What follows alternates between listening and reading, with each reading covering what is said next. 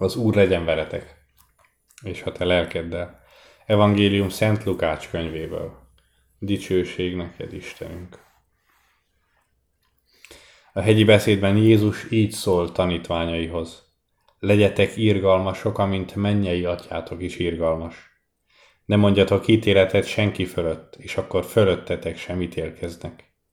Ne ítéljetek el senkit, és akkor titeket sem ítélnek el. Bocsássatok meg, és nektek is megbocsátanak. Adjatok, és akkor ti is kaptok. Jó, megtömött, megrázott és túlcsorduló mértékkel mérnek öletekbe. Mert amilyen mértékkel ti mértek, olyannal mérnek majd nektek is. Ezek az evangélium igéi. Áldunk téged, Krisztus!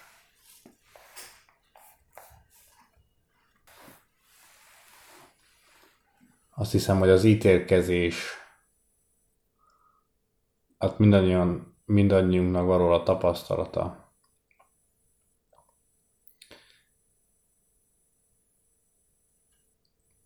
És ami talán a, a legnehezebb benne, vagy ahol igazán megfordul a dolog, hogy miért is ítélkezünk embertársaink felett önkényesen. Mert hiszen ítélkezni bizonyos helyzetekben kell és muszáj.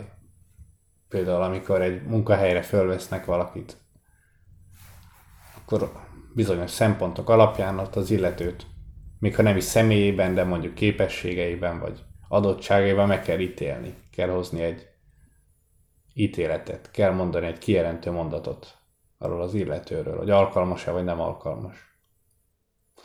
Jézus nem is erről az ítélkezésről beszél, hanem arról, amikor önkényesen a saját szempontjaink szerint beszélünk embertársainkról. Beszélünk akárkiről, akár magunkról is. A dolog, ahol nagyon megfordul, vagy ami segítségünkre tud lenni, az az, hogy tisztázzuk tulajdonképpen, hogy ki is vagyok én. Miért kell nekem mindenhez hozzászólni? Mi, miért kell magamat abba a szerepbe tenni, hogy én most valamit kell, hogy mondjak arról az illetőről? Nem kell. A világ olyan, amilyen, embertársaim olyanok, amilyenek, jó tulajdonságokkal és rossz tulajdonságokkal, mint ahogy én magam is, mint hogy mindannyian.